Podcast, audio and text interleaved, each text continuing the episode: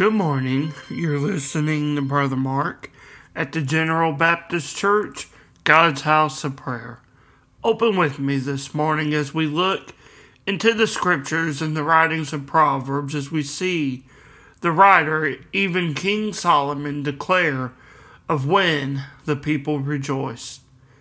In the book of Proverbs, in the 29th chapter, here in the second verse, he writes, when the righteous are in authority, the people rejoice.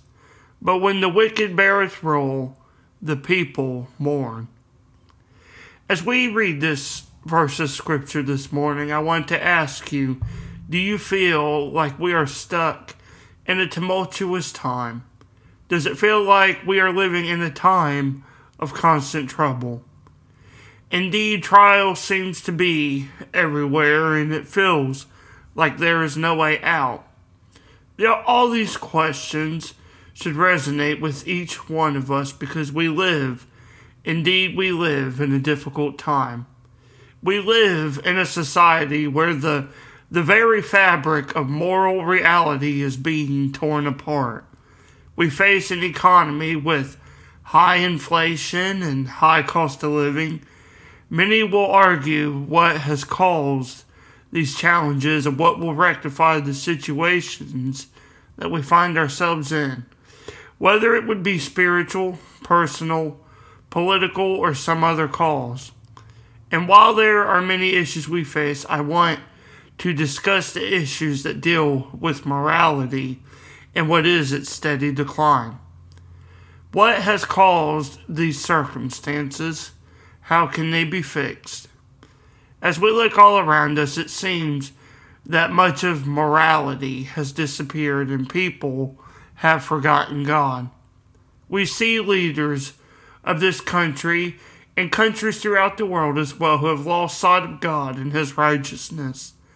They fight to enact unrighteous, immoral policies that bring further ruin to the morality that society once had. This is a tragedy and an offense to the goodness of God. And this here is what we see in the scriptures as we read in Proverbs. In the text, we learn of the writer Solomon who illustrates that when the righteous are in authority, the people will rejoice. But when those who are wicked or choose to reject God's will are in authority, when they're in authority, the people will mourn, because it indeed brings destruction and ruin. Here in these scriptures, we learn what brings true joy to the multitudes of nations and peoples.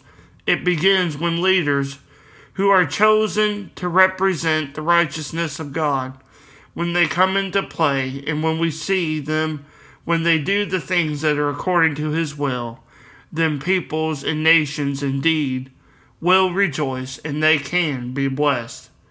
And it is not just with leaders, but with every single person, every soul. We must each choose to seek God and receive His grace into our lives.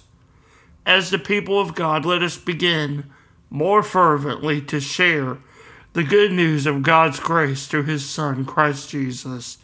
And as we do so, we build his kingdom and we will be blessed, and most of all, the people will rejoice. I want to thank you for listening this morning, and I pray this scripture speaks to you as it spoke to my heart, as we must draw closer to God. Thank you again for listening, and God bless.